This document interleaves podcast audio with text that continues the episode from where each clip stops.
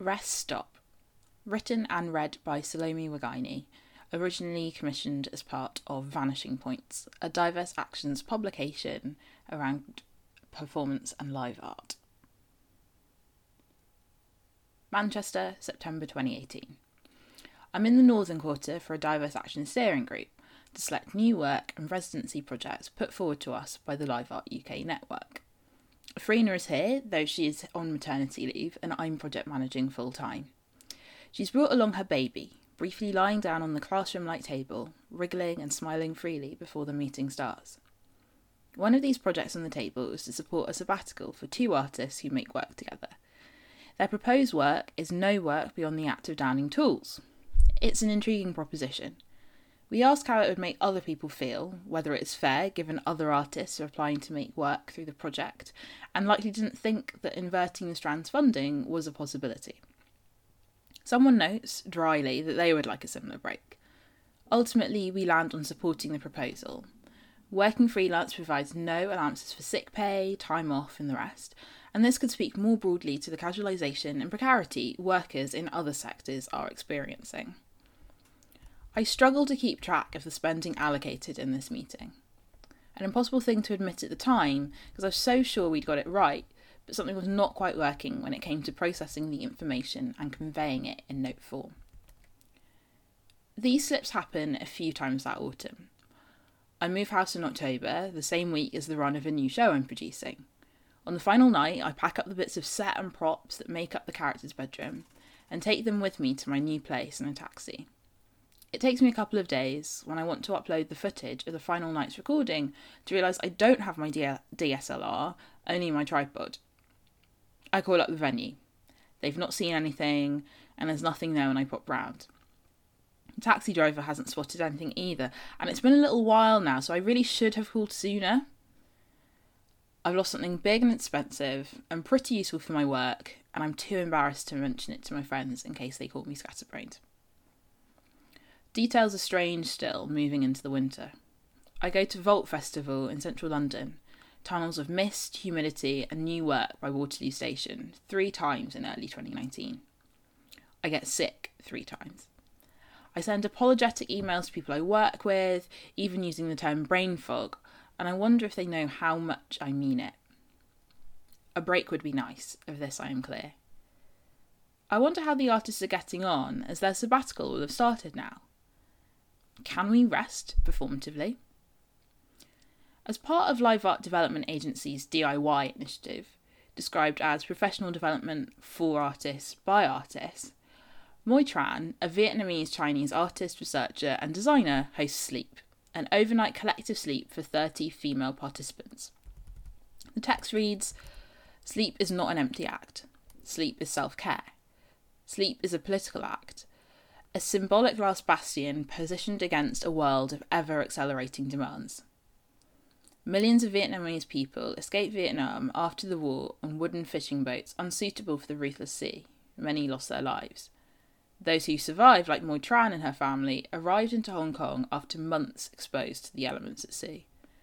Memories of personal spaces of collective sleep in Hong Kong, makeshift camps remain a powerful bid to a shared democracy and empathy through the essential human act of sleep. Sleep is an autobiographical experience exploring acts of soft protest to radicalise public space with personal acts, where questions of establishments of security, safety, and collective empathy are challenged through communal experience. They Are Here, an artistic collaboration between Harun Morrison and Helen Walker, explore leisure in their durational work, 40 Temps, 8 Days, which ran for, for a week and a half between November and December 2017 at Tate Modern. A daily rotation of five temps were employed to do activities they would usually do in their spare time. These individuals were selected from a pool of temps already on the books of Adecco, a multinational temp agency that has Tate as a client. The work the temps were paid to do ranged from browsing the internet, listening to music, playing chess, and video games. Having previously developed an artwork at Southbank Centre entitled The People Behind the Financial System in 2016, 40 Temps, 8 Days was, Morrison notes, a continuation of lines of inquiry we were making, specifically the complicity of the contemporary art world with the gig economy, from art handlers, technicians, invigilators, writers, and artists themselves. For their previous work, they had had conversations with the Independent Workers' Union of Great Britain, uh, a new trade union, which, along with United Voices of the World, are securing rights for workers in workplaces that are notoriously tricky environments in which to organise. Universities and hospitals that have outsourced their cleaning and support labour to external agencies, with employees, mainly migrants, on flexible zero hours contracts. UVW has a designer and cultural workers branch that they describe as a cross sector trade union organising isolated and groups of workers across the creative industries. I noticed that much of the focus around improving conditions for workers in the sector I know best focuses on the individual and the bespoke, creating specific documents, in email signatures that detail the specific needs of the artist, producer, let's call them arts workers for now. These are often grounded in the discourse on the on the basis of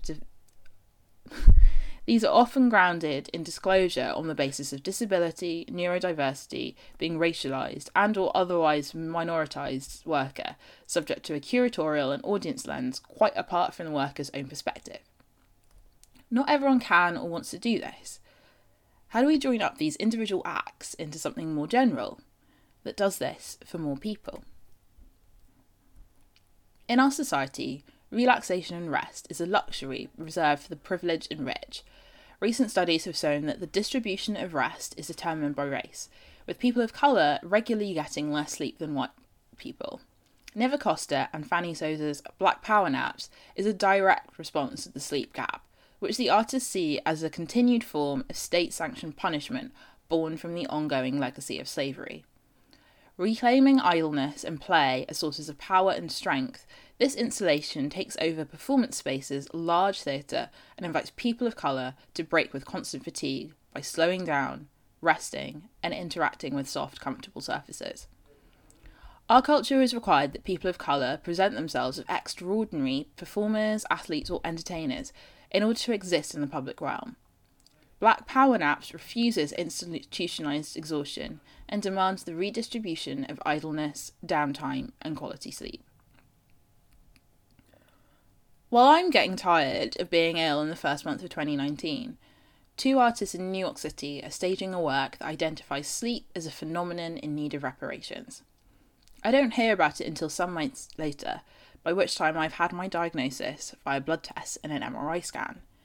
The fog and the weird headaches that get going when the heat hits are the result of high levels of prolactin, a hormone secreted in the pituitary gland. Raised levels of prolactin are usually found within those who are pregnant, breastfeeding, or experiencing stress. I am not a wet nurse. It will take at least three years of medication to reduce the growth, my prolactinoma, 9 millimetres long, that is caused. There will be no surgery required, I'm quick to reassure everyone. When I speak to doctors and nurses about what it is that I do, I'm embarrassed by my fragility. Theatre producer is quickly joined by, It's my job to make sure everyone gets paid.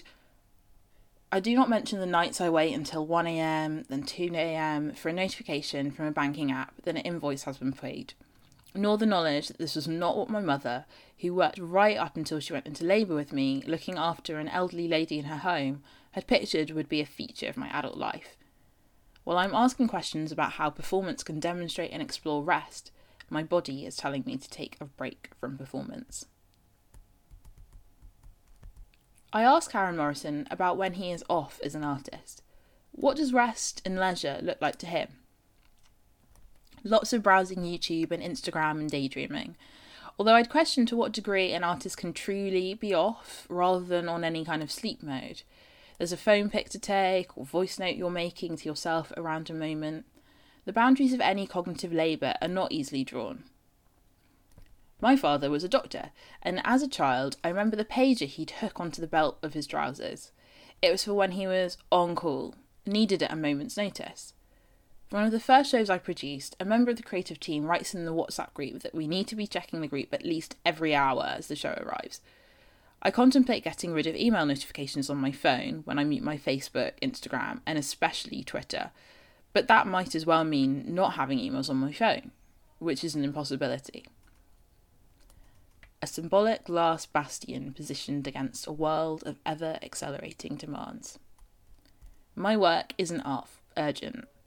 Whether or not the art forms in which I work are urgent, ultimately stuff I do, emails, spreadsheets, approving invoices, writing and reading funding bids, can largely be done during the average number of hours that make up a full time employment contract. I administrate over art rather than actually make the stuff, so adopting the language or approach of, around conditions of care feels inappropriate. It isn't urgent, and yet when I realised I'd got ill, I didn't take time off work. In so many respects, I have it pretty good. I have friends and a network. My life isn't work. I chose this.